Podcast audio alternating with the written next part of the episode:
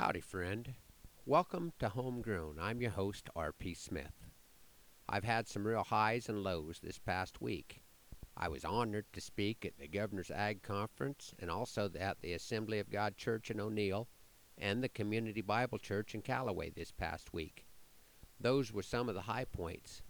The low point was returning home Saturday evening and receiving the news that a young man from the area had passed away. Sterling was a young friend that we knew through 4 H and rodeo. He was involved at the same time my kids were involved, and rodeo participants, no matter what end of the arena they are at, are part of an extended family.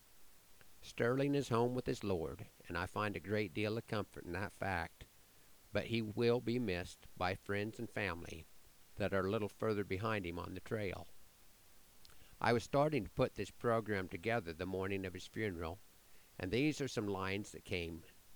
I'd like to dedicate this poem to Sterling Atkins. I call it The Cutter. When the yearling is headed down the rail, when not its will, but yours is done, that's not the moment that you ride for, though the horse and the rider seem as one. The thrill comes in the heat of battle, eye to eye and noses near the ground trying to find your seat so not to hinder. This is the moment paradise is found. A good ride is not all of your doing, at your best when staying out of the way. Now is when the training serves its purpose.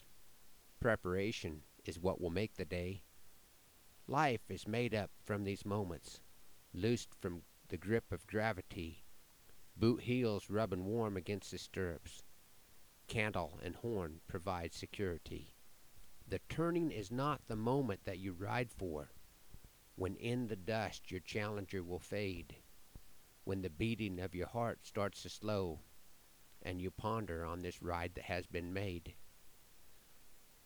Though this run has come early in the morning, when we expected it to be late afternoon, remember the joy from the running more than the sadness that it ended far too soon.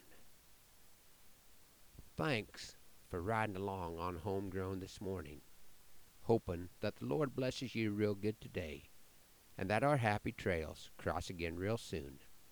I'm R.P. Smith.